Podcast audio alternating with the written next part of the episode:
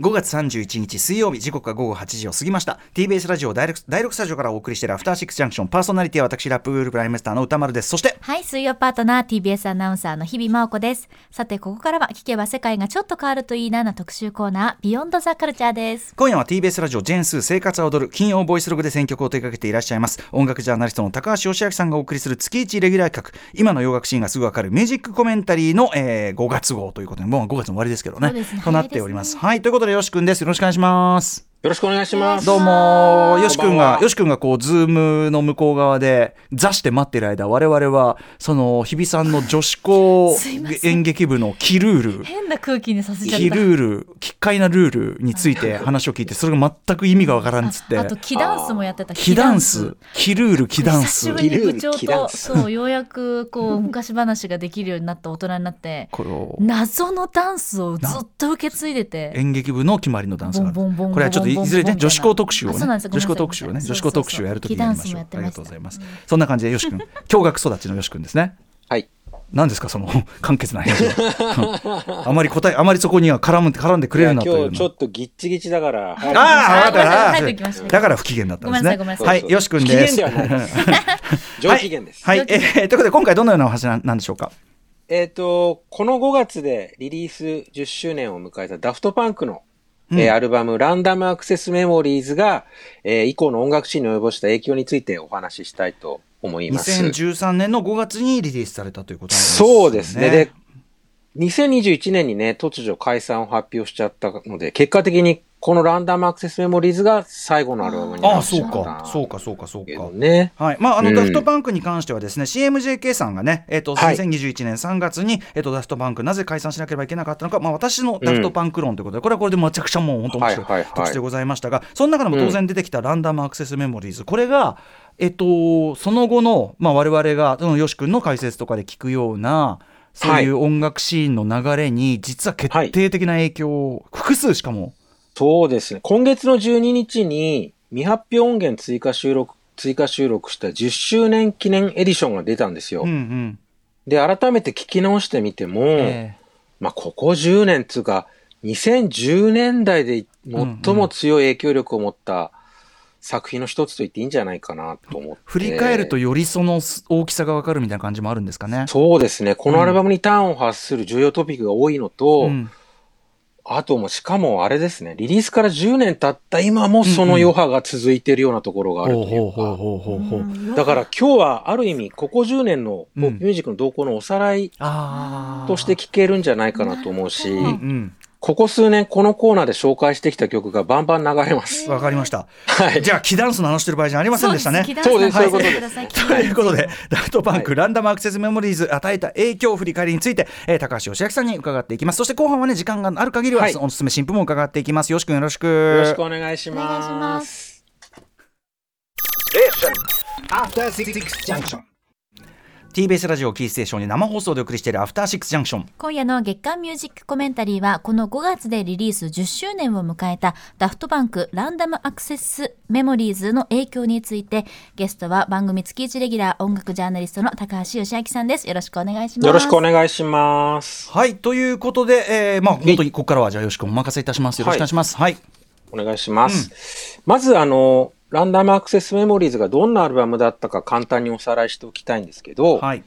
あの、 Daft Punk は1994年にデビューしたフランス出身のエレクトロミュージックのコンビ、デュオはい。なんですけど、うん彼らの音楽性をざっくり言うならば、えっと、1970年代後半からまあ1980年代前半の往年のディスコミュージックのエッセンスをハウスやエレクトロ的なダンスミュージックを通して表現していたっていう感じですかね。うんで、ダフトパンクってもともとその往年のディスコミュージックをサンプリングしてうん。曲を作っていたんですけど、はい。このランダムアクセスメモリーズでは、かつてのディスコミュージックを当時の腕利きのスタジオミュージシャンたちを招いて、うん。生楽器主体の演奏でトリビュートした。はい、要するにその本物を連れてきてサンプリングとか再考再うんなんつうの再現っていうじゃなくて、うん本物連れてきてそうです。やらせたっていうかそういうことです。自分たちが憧れていたあの時代のあのサウンドを当時のミュージシャンや手法を用いつつ、うんまあ、現代の感覚を通して蘇らせたっていう感じですね。それこれが基本コンセプトと言っていいと思うんですけど、はいで、セールス的にはですね、えーアメリカやイギリスをはじめ世界20カ国以上のチャートで1位。で、リリースから1年で約320万枚売り上げてますね。で、2014年の第56回グラミー賞では最優秀アルバム賞など5部門受賞して、この年の最多受賞でした。で、こういう成績からもわかると思うんですけど、ランダムアクセスメモリーズはリリース当時から高い評価を受けて、それにふさわしい結果を残している。うんまあ、いわゆる、まあ、インスタントクラシックというか、うん出てすぐに名盤認定されたようなところがあったと思うんですけど、それでもまあ、ここまで絶大な影響力を持つことになるとは思わなかったなっていう感じですね。長い影響もね。うんそうですね。うんはい。うんじゃあ、ここから、えーランダムアクセスメモリーズの影響を大きく3つに分けて紹介していきたいと思います。はいうんはい。まず1つ目はですね、ディスコミュージックのリバイバルとナイル・ロジャースの再評価うん。です。これがランダムアクセスメモリーズの最大の功績とうん。言えると思うんですけど、はい。もう今となってはちょっとイメージしにくいかもしれないですけど、ランダムアクセスメモリーズが登場する前、うん。ポップミュージックのメインストリームに限って言えば、うん。ディスコの存在感って結構ほとんどなかったっていうか希薄だったんですようね。ん。でディス、ディスコがリバイバルする前のメインストリームにおけるダンスミュージックっていうと、うん。EDM、うんエレクトロニックダンスミュージック、ハウスとかテクノとかトランスみたいな音楽が幅を利かせてた。あデジタル的な打ち込み感の強い四つ打ちの、はいみたいなね。うん、はい。うん、そうそうそう。で、そういう状況の中で、あの、ランダムアクセスメモリーズが一つの起点になって、えーディスコのリバイバルを巻き起こすことになるんですけど、それにあたって大きな貢献を果たしたのが、あの、ディスコギターのパイオニア的存在のナイル・ロジャース。はい。もう当時で60歳だったんですけどね。うん往年のディスコブームを代表するバンドのシックの中心メンバーですね。はい。で、ナイル・ロジャース、ランダムアクセスメモリーズで3曲に参加しているんですけど、うん。で、決定打になったのが第一弾シングルに選ばれて大ヒットしたゲットラッキーはい。ですね。うんあの、グラミー賞の最優秀レコード賞受賞曲でもあるんですけど、うんこの曲のイントロで聴ける小気味良い、軽快なギターのカッティングが、うん。ナイル・ロジャースのトレードマークで、ここが結構ポイントになってくるので、ちょっと注目し、そこに注目して聴いてみてください。えー、ダフトパンクでゲットラッキーフィーチャリングファレル・ウィリアムスナイル・ロジャースです。はい。ゲットラッキーです。ナイル・ロジャースのうん。カッティングギターをフィーチチャンチャンャーした、チャラチャララチャンチャンチャラララっていうね。これですね。うんはい。かっこいいですね。これもう80年代からの本当にトメトレードマークですよね。そうですね70年代後半から70年代後うん半から。うんうんうんうん。で、このゲットラッキーと同時期にはブルーノ・マーズのトレジャーっていう曲が大ヒットして、うんあのディスコ再燃の機運が一気に高まっていくんですけど、当時はまだね、ディスコの大きなシングルヒットは少なかったんですうね。んそれでもポップシンガーだったり、R&B シンガーだったりがアルバムを作る時の収録曲の新しい選択肢としてディスコが加わったような、そういう印象があったといわゆる思います、ね。ブギー的なサウンドってあるじゃないですか、ブギはいーブームみたいな。それってもうちょっと後なんですかね？あ、ちょ、すあの、ブギーはそれよりちょっと前です。前なんだけど、で、アンダーグラウンドで進行してて、うんうんうん、それが決定打的にというか。そうですね。うまくダフトパンクはその機運もすくい上げたところがそうだよね。あるんじゃないだからた多分クラブシーンではそういうのがあったんだけど、はいダフトパンク級の人がしかも本家連れてきて、うん。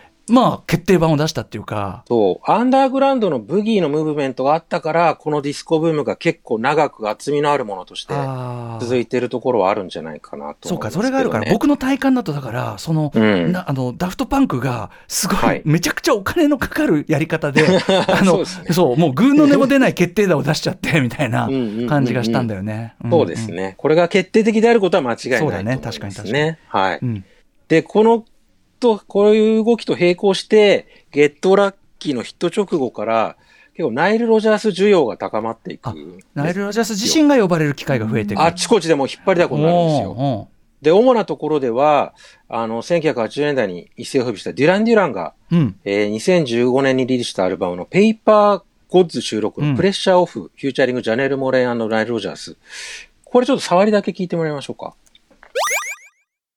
うんはい、デュラン・デュラン。まあこんな感じなんです。もともとねそれこそナイル・ロジャースとのなんていうかな、はいプロデュース作で大ヒット曲いっぱい飛ばし、80年代に、そうですね。ザ・ワイルド・ボーイズとか、ノトリアスとか、1980年代。リフレックスとかなんでもいいんだけどね。そうですね本当よはいうんだゲットラッキー効果もあって、29年ぶりの共演が実現したこんなの、こなの、うん感じです。こんなのも大好物ですよ、それはもう。これがまたなんか、ノトリアス・ミーツ・ゲットラッキーみたいな感じで、非常にかっこいいんですけどね。はい。で、その他当時の主なナイル・ロジャース関連作品としてはですね、2015年にトム・フォードの、ブランドのトム・フォードの、あの、2016年春夏ラインのイメージソングとして、うん。レディー・ガガと共に、こう、シックの I Want Your Love をセルフリメイクしていたり、うんうん。あと2016年にはヒップホップ黎明期を描いたネットフリックスドラマのゲットダウンええ。のサウンドトラックで、クリスティーナ・アギレラとかジャネル・モネの楽曲にナイル・ロジャースが参加してたりうんうんしたんですね。うんうんで、こういうナイル・ロジャースの人気ぶりを受けて、2018年には、えー彼が中心メンバーだったシックが26年ぶりのアルバムをリリースすることになるんですね。ねバーナード・エドワーズさんとかね、亡くなってますけども。そうですね、うんうんはい。ナイル・ロジャースシックの名義で、うんうん It's About a Time っていうアルバムをリリースしたんですけど、うんここからね、じゃあこれぞナイル・ロジャースといったカッティングギターを大々的にフィーチャーした曲を聴いてもらいたいんですけど、まあ触りだけ、うん Till the World Falls フューチャリング村正キャシャビッグメンサ聴いてください。はい、えーナイル・ロジャースシックで Till the World Falls。うん。こうやってこう順番に聴いていくと、うんナイル・ロジャースのギターサウンドの特徴がなんとなくでも日比さん、掴んでいただける日比さん、なんとかもうね、わかりましたよねはい、わかりました。チャラチャラチャラチャチャチャあ、これだこれだっていうのが。でこの曲かなり露骨にね、うんその辺強調してると思うんですね、けど、これもずっと聞いてたはずですけど、こうやってまとめて聞いてると、なるほど、こういうことかってこう繋がってきました。うんうんまあ、はい常に爽やかでかっこよくて踊りやすくてっていうかね。そうですね。うん。はいはいはいはい。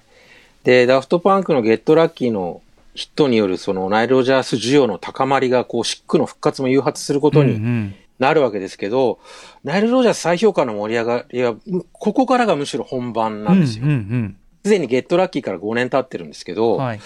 シックの26年ぶりのアルバムを、まあ、境にして、うんナイル・ロジャーススタイルのディスコソングが次々と登場してヒットするんですね。はい。はい。で、とにかくたくさんあるので、主だったところを ダイジェストで聞いていきたいと思うんですけど、はいまずは、えー、まあ、ここ数年絶好調のアメリカのラッパーのドージャキャットが2019年にリリースしたセイソーですね。うんこれはナイル・ロジャースは参加しているわけではないんですけど、はい思いっきりシックのグッドタイムスをはい下敷きにしているので、ちょっと触りだけ聞いてください。はい、えー、ドージャキャットでセイソー。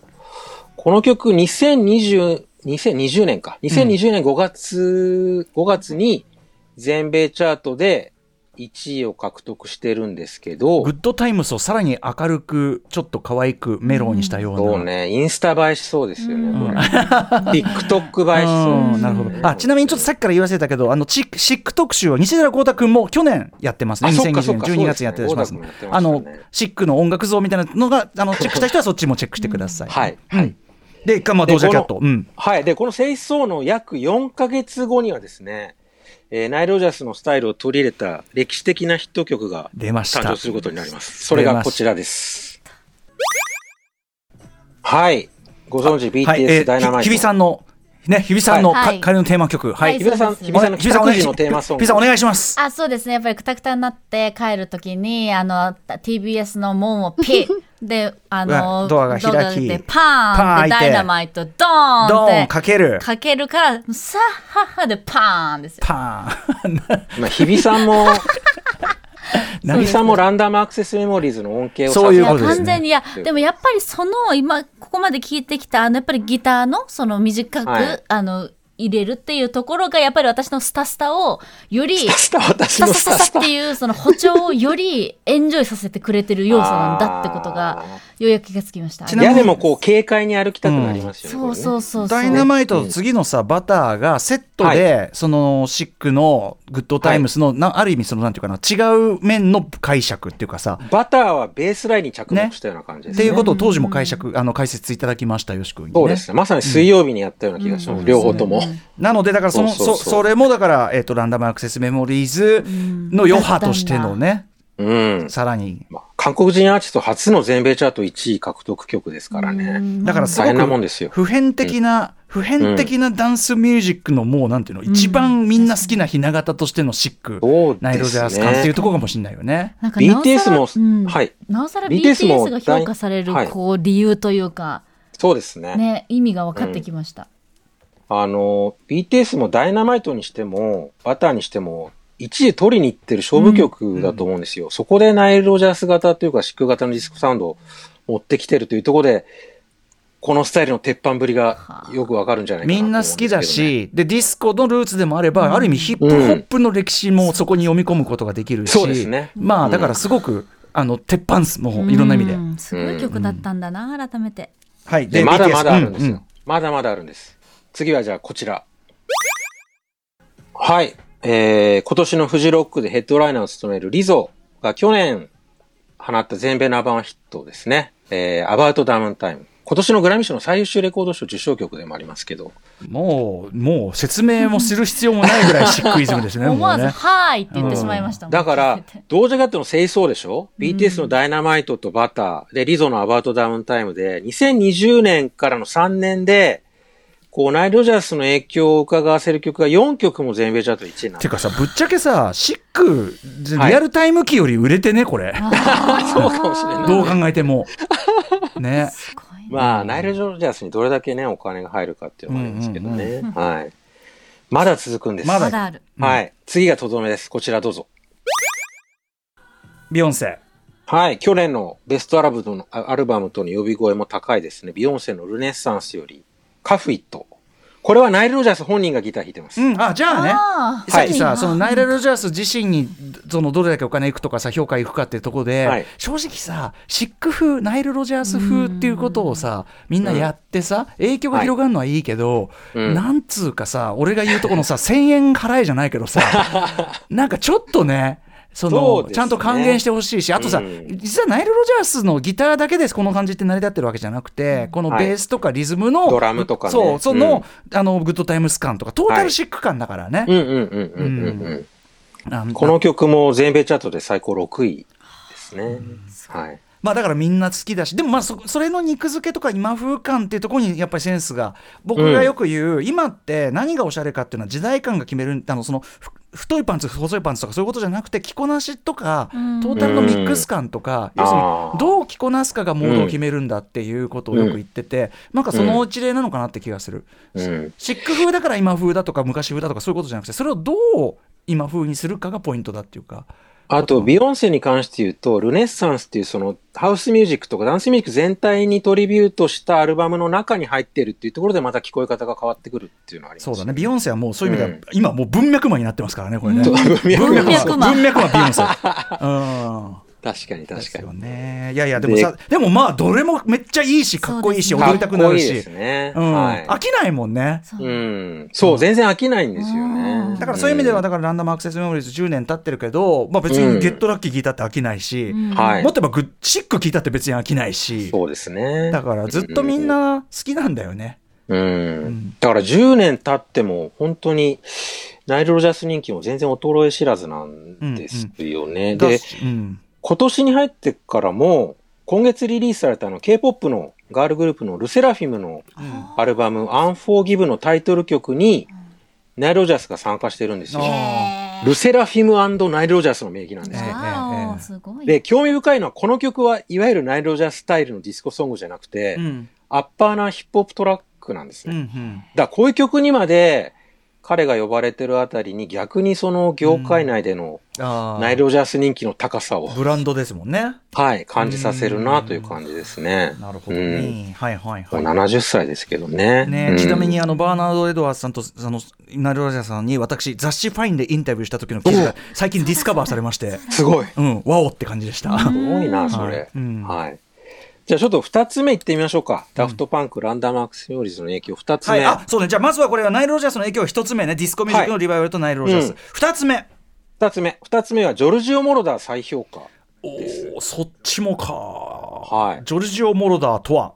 はい。ジョルジオ・モロダーは、まあ、1970年代後半から1980年代にかけて活躍した、まあ、ディスコミュージックの巨匠、うんイタリア、イタリア人プロデューサーですけどはいね。はい。ジョルジオ・モロダー。うんと、ランダムアクセスメモリーズには、ジョルジオ・モロダーのトリビュートも含まれてるんですよ。つまりそのシンセ的なということですかね。はい。で、うん今 BGM で流れてるこの曲なんですけど、ジョルジオ・バイ・モロダーって曲なんですよ。うん。これはダフトパンクが制作したそのジョルジオ・モロダー調のシンセサウンドに乗せて、うん。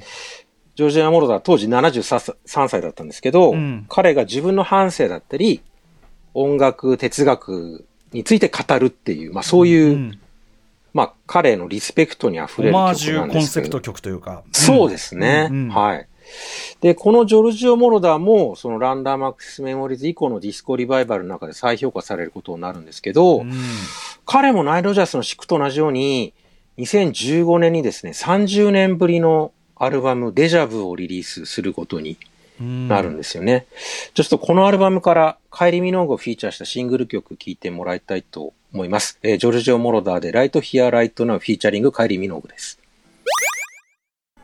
はい。えージョルジオ・モロダーで、ライト・ヒア・ライト・ナウフィーチャリング、カイリ・ミノーグ、聴いていただいております。かっこいい。は2015ねかっこいいねかっここいいですね。これもささっきのブギーとその、うんブギーからのランダムアクセスメモリーズのちょっと近くてさそういうシンセポップリバイバル的なのって、やっぱりクラブシーンとかアンダーグラウンドシーンでは静かに盛り上がりがあって、でやっぱそこでダフトパンクが本家連れてきて決定版みたいな。ああ、そういうのありますよね。なんかそんな感じ。だってさ、うんドライブ、映画ドライブのそうそう、そのサントラって。話まさにしようとした。あ、本当ごめんごめんごめん。いやいや、あの、ウィークエンドとか、そういうシン、ウィークエンドがこう、牽引したシンセポップの流れも、やっぱりドライブとかが、うん。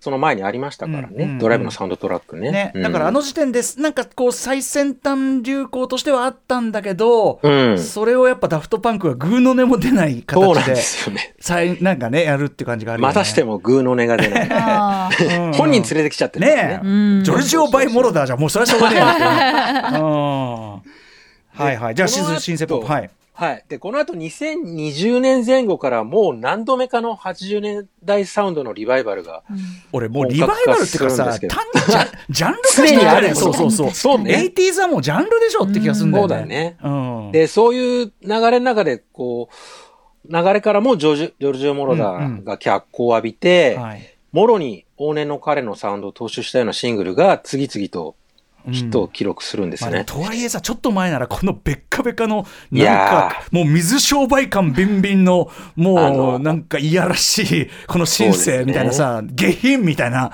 感じしてたのにね。正直、これからかけるいくつかの曲は出た当時、ぎょ、ぎょっとしたというか。いや本当にさそこれからかける曲 まさに俺最初聞いた時さば爆笑したんだもん、このね。うん。うん。こついに僕あの 80- 80s ポップここまで来たかみたいな僕、アフターシックスジャンクションで初めて紹介した時、クソダサいですって紹介しました。でもさなやっぱ慣れるっつうかさこれがモードになるんだよねいやいや、めちゃくちゃかっこいいんですよね。あのさ、スカはい映画スカーフェイス、あれもジェルジョルジョ・モロだけど、ねカーフェイスのサントラが出た時に、なんちゅう下品なサントラだって、でもそれがやっぱクラシックになっていくみたいなねま、感じだよそうですね。なんでちょっとこれもさっきのナイル・ロジャースみたいにダイジェストでサクサクうんうん聞いていきたいと思います。じゃあまずはこちらから。はい、もうこの番組で何度もかけてます。はいデュアリパの2020年の一曲でフィジカル。ねえでもこれもすごいモード作りましたよね。この後こういう感じの曲すげえ増えたもん、ね。めちゃくちゃ増えましたねねえ。当時80年代さのサントラの中の、えっと、メインじゃない曲みたいなね。こマニアックとかそういう感じ。毎回そういう解説を入れていただいましたけど。でもまあすごいモード作った曲です。これ本当にね。そうですね。デュアリパ、この曲が入った、フューチャーノスタルジアってアルバムで、うん。まあディスコリバイバルと80年代リバイバルの両方の波にうまく乗って、うんまあトップにはい。上り詰めたという感じですかね。そうだシンセポップ的な。はい。はいはい。じゃあ続いてはこちら。これも今曲とかっこいいんですよね。いやいやいや、えーかっこいいけどさ。うんでもやっぱりもう、あ、すごい、TWICE ですね。はい。はい、K-POP から TWICE の2020年のヒット曲、I Can't Stop Me です、ね。俺はすごいこう、あの、ネオン歌舞伎町のディスコみたいな。いやー、いやーでも私これ、聞いた時はそのいわゆる80年代のこう、こうなんて言うんでしょうムーブメントっていうか空気がわからないからこそ、うん新しいって思いまああ、しただからそうだね。もちろんもちろん。だから、うんそうなの、そう。TWICE 全然違うジャンル攻めてきたもちろん若いあそうですね。うん当時そんな感じもありましたね。もちろんそういうことだよね。だからそこは若い世代にとっては新鮮だ。当然そういうサイクルですよね。はい。これはデュアリパを経由しているところもあるかもしれないですけなるほど、うん。けまあ、K-POP のレトロブームの中で、こう、ジョルジオ・モロダのサウンドが取り入れられた、まあ、代表的な例と言えるんじゃないかな。ユーロディスコみたいなものとアイドル歌謡的なものって相性がいいから。相性がいいですよねうんそうなんですよね。はいじゃあ続いてはこちらです。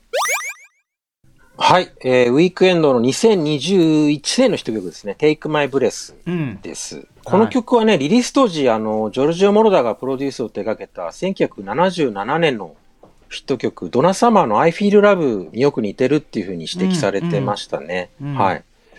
で、ウィークエンドはこのジョルジオ・モロダ風の Take My Breath もそうなんですけど、この曲よりも5年前ですね、2016年にヒットした I Feel It Coming で、ダフトパンクをプロデューサーに迎え。て曲作ってるんですね。うんうんで、演奏を、あの、ランダムアクセスメモリーズと同じミュージシャンが務めてたんですよ。うんうんだから2020年代のそのスーパースターの座についたウェイクエンドは結構そのランダムアクセスメモリーズイズムみたいなものを。継承しているシンガーって言えるんじゃないかな。と思いますね。はい。それをもうアーティスト性として体現することでスターになったっていうかそうですね。そうだよね、うんなるほどなと思いました。ははいい。じゃあ続いてはあの特集のあの冒頭でも登場したデュラン・デュラン。ええもうデュラン・デュランであればもう私は何でもいいぐらいですよね あの彼らの2021年のアルバムフューチャーパストからですね、うんビューティフル・ライズ。この曲ね、ジョルジオ・モロダー本人がプロデューサー務めてるんですけど、うんなんで80年代当時にこれをやらなかったんだって言いたくなるような曲ですね。ちょっと触りだけ聞いてください。どうぞ。はい、ビューティフル・ライズ。今ね、これ聞いて日比さんが、はいえっつって、これ2021年の曲なの、荻野目洋子かと思ったっつって。あの、デュラン・デュランのデビューヒットのプラネット・アースのジョルジオ・モロダーリミックスみたういな。んうん。ああ、ぽい感じです。なるほどね。感じですよねうん21年なんですね。うんねえ、なんか、どの時代か分かんなくなるのって最近よくあるけどもね。ちょっと初期のジャパンみたいな感じもありますけどね。確かに確かに。はいはいはい。うんうんじゃあ次がとどめですね。ああの、ナイル・ロジャース編と同様に、ジョルジオ・モロダ編も最後はこの人に締めてもらいたいと思います。こちらです。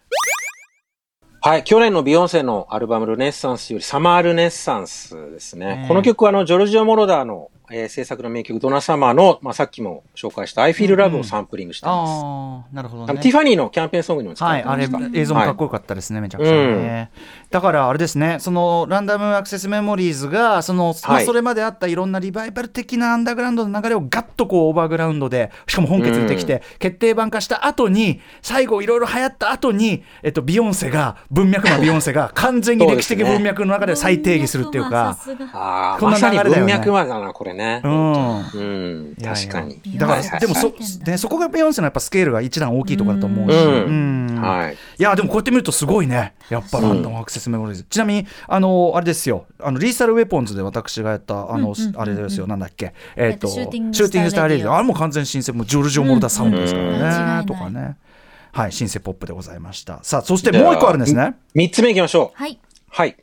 えー、ダフトパンク、ランダムアクセスメモリーズの影響。最後三つ目は AOR 再評価ですね。そこも入ってんだ。つまり AOR は、はい、アダルトオリエンテッドロックの略で、まあ、大人向けの落ち着いた都会的なロまあ、ック。に日本でいうシティポップ的そうです、なことそうです。まさに、まさに、うん。まさに。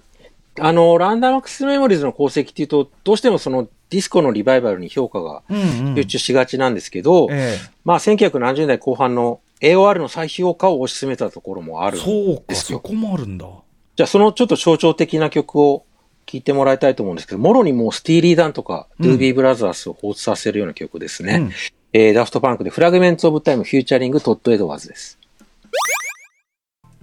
はい、えー、ダフトパンクでフラグメンツ・オブ・タイム・フューチャリング・トッド・エドワーズ聴いていただいております。こんな、もうね、え、ど、これ、ドナルド・フェーゲンじゃないの？みたいなね、スティーリー・ダンじゃないの？みたいなね、感じですよね。はい。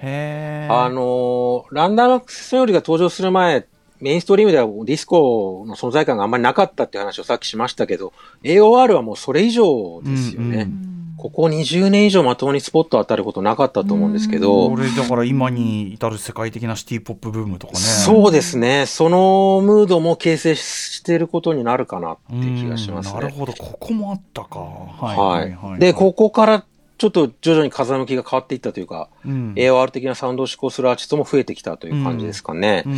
で、その代表的な作品として、えー今年のサンマーソニックにも出演が決定しているカリフォルニアのベースプレイヤーのサンダーキャットうん。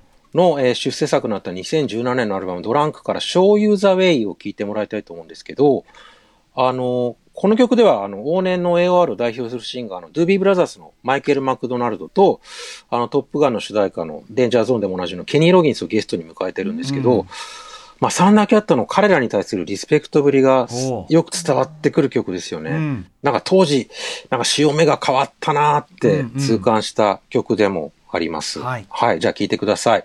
えーサンダーキャットで Show You the Way フィーチャリングマイケル・マクドナルドケニー・ロギンスです。はい。えー、ちょっと時間がないので短めで切り上げますが、サンダーキャットで Show You the Way フィーチャリングマイケル・マクドナルドケニー・ロギンスうです。んねえこうん、この後サンダーキャットが一人ずつ、あの、マイケル・マクドナルド、ケニー・ロギンスちゃんと紹介してあ、あああそれぞれが登場するっていう流れなんですけどね。うはい。んうん。まあでもすごいこう曲調としては AOR でもちゃんとこうさサンダーキャットらしいこうちょちょっとこう不安定感っていうかさ、ちょっと不安を誘う進行っていうかさ、うんうんうんうん。まあだから完全に、まあ、彼の音楽になってるけどそうかでもこういう流れがあったからちょっとあんまりそこ考えたことなかったからなるほどと思いましたそうですね。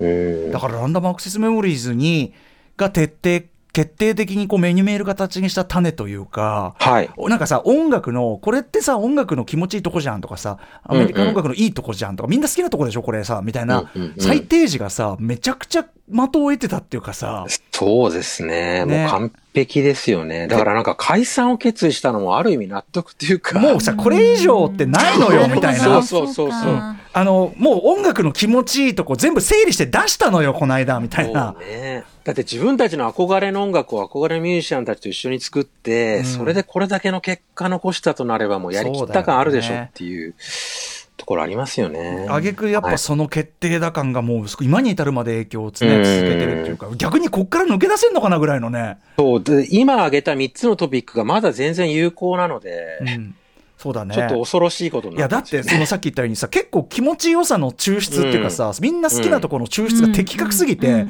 いやこれ以外どうすんのみたいなこっから先がっていうね。ね確かにね。感じもあるよね。はいはいはいはい。いや、そんぐらいのすごい作品だね。なんか改めてうん、もともともちろんその好きなね、かっこいい、うんそしてその大きい作品だと思ってたけど、その時間が経てば経つほどってやつですね、これね。そうなんですね。10年経ってまだこの影響力ですからね。ちょっと改めてちゃんとその未発表音源のその10周年版も含めて聞き直したくなりました。あ、聞き返してみるといろいろ発見あると思いますよ。はいうん。はいランダ。ムアクセスメモリーズ、えー10周年ということで影響力というのを小宿に解説いただきました、10周年版も出ております。はい。はい。さあということで残りの時間を使いまして、はい。えー時間の許す限りなんか新婦のおすすめを見繕って、なんかちょっと見繕って大将ちょっと握ってくれるかいちょっとね、はい、じゃあ行ってみましょう。うん。行ってみましょう。1曲目はですね、えー、ケイト・ラミーネの Forever です、うん。えー5月19日リリースのアルバムケイト・ラミーネの収録曲です。はい。えっと、ケイト・ラミーネは、あの、グラミー賞も受賞しているカナダ出身のダンスミュージックプロデューサーのケイト・ラナダと、あと、クエンティン・タランティーノもお気に入りに挙げているロサンゼルスのラッパーのアミーネによるプロジェクトです。うんうん。で、多分ね、これから夏に向けて聞かれることを想定したと思われる、まあ、開放感のある、抜けの良いうん。サウンドのヒップホップアルバムなんですけど、はい。この曲はね、上げすぎないおしゃれトロピカルハウス調で、プロデュースはですね、ケイト・ラナダと、あとゲストボーカルで参加しているファレル・ウィリアムスが共同で務めております。なんだ、はい。そんなのいいじゃん。なんだなんだ。決まってるやん。はい。はい。じゃあ聞いてください。うん。えーケイト・ラミーネで Forever Featuring ファレル・ウィリアムスです。はい。えーケイト・ラミーネで Forever Featuring ファレル・ウィリアムス聞いていただいております。もうそりゃいいですよ、アルバムごと落としましたよもう今、ちょっとネプチューン済みが入ってるんですそうだね。本当だね、はい。久々にねこれたまらんですね。あとこのなんかリズムもなんだろうなレゲトンとかと並べてかけてもいいだろうし、みたいなリズムうんで、まさにまうんさに。まあ、うんそんなもうどうも落としましたいいいわ最高最 はい高。次行きます。次行きます次。はいあ次は、えー、ピリートミー・ビラーズの Nice to Me、えー、5月24日にリリースされた最新シングルです。はいえーピリ＆トミー・ビラーズは、えーロンドンに拠点を置く男女デュオで、3月のあの、ピンクパンサレスの特集の時に、新世代ドラムンベースを代表するアーティストとしてうん紹介しました。はいで、相変わらず、こう、ガーリーな、可愛らしいドラムンベースを打ち出してるんですけど、うんこの曲ちょっとボサノバっぽい味付けが施されていて、うんそこがポイントですからね。はいうんはい。じゃあ聞いてください。ピリ＆トミー・ビラーズで Nice to Me です。はい。えー、ピリ＆トミー・ビラーズで Nice to Me 聞いていただいております。はいねいいねかわいいよもうね。いいですよね。確立されてますよね、二人はもうね。うんうんまさにね本当に最新うん2ステップ、うん。もののなんかトレンドの感じっていうかね、うん気持ちいいし可愛いし彼らもどれ聞いてもいいですね、もう。うん安定感がピリアンドとミビラーズ、はい。はい最後もう一曲かな、うん最後かな。はい。えー、最後はザ・スナッツのグローリア、えー、5月23日リリースの最新シングルです。うんえー、スナッツは2017年デビューしたスコットランド出身の4人組インディーロックバンドで、今年のサマーソニックで初来日が決まってます。この新曲にまさにサマソニのステージで威力を発揮しそうな夏にぴったりの疾走感あふれるナンバーで、うんもう始まってすぐに最高の曲だとわかるやつですね。はいはい。えー、ザ・スナッツでグロリアです。はい。えー、ザ・スナッツでグロリア。聞いていただいておりこれはます。盛り上がりそうですねいいですねやっぱねいいですね。初夏って感じですね初夏。ねえ、こういうでもバンドじゃないとこの情感は出ないもんねやっぱねうん打ち込み音楽じゃない出ない何かだなこれはなそうですね。うん、素晴らしいと思います最後にロックも一曲混ぜときました。はい。ということで、ちょっと今日はね、はい、もうお時間いっぱい来てしまいましたので、あのーあっちの本当に特集もめちゃくちゃ面白かったし、あのーはいいい曲、いい曲ばっかりでしたね、やっぱり当たり前だけど。そうですね。うんでも本当にこの10年ぐらい、特にここ5、6年ぐらいのおさらいになったかなと本当ですよね。はい。思います。はい。うん。という感じでございました。えー最後に改めてでは、よし君から自分のお知らせことなどお願いします。はい、えー、Amazon Music 独占配信のポッドキャスト、えー、高橋義明のジェイス、生活が踊る歌絶賛配信中です。えー、最新回はですね、えー、エド・シーランの著作権侵害裁判を機に振り返るポップミュージック盗作疑惑の歴史前編。うん。これめちゃくちゃ面白いんで、ぜひチェックしてください。それこそさ、何が盗作かっていう考え方もさ、音楽のやり方として変わってくるもんね。やっぱさっきのさ、うんだってもうモロシックやんとかさ、うんモノナイロシャスやんっていうのと、その盗作とサンプリングとみたいなさ、うん。の関係性ってすごい変化してるはずじゃない？なんか。そうですね。だからここ10年とかは、その、グルーブとかノリうん。が、こう、裁判になっちゃったりするような事態にもなってるんね、ですよそこまでいったらにならないところが、そう。んんんでもそんなこと言ったらさ、だから例えばディスコ調って言った時どうすんだよ、じゃあさ、うなかさ。んですよね。とかさ、うんネオソウル調なんてさ、どうすんだよみたいなさ、うんみんな詫びにお金払うのみたいなさ。そうなんですよ。でも確かに話をして。、確かにその人の功績もあるしにゃーとかさ、いろいろ思ったりしますよね。なんですよね。いろいろ難しいところですよね、そこは、ねうんでも考え、考えどこはね、あるとこかもしれないですね。はい面白いじゃん、うん面白いじゃん、そのそう、トピックそういう話をしてますんで。はい。ぜひぜひスポットキャストも聞いてくださいませ。は。はいい。ということで、いつもお世話になっております、高橋義明さんプレゼンツ、今の洋楽シーンがすぐわかる月間ミュージックコメンタリー5月号をお送りいたしました。高橋義明さんでした。ありがとうございました。あありがとうございました。ありがとうございましたどうも。After Six Junction.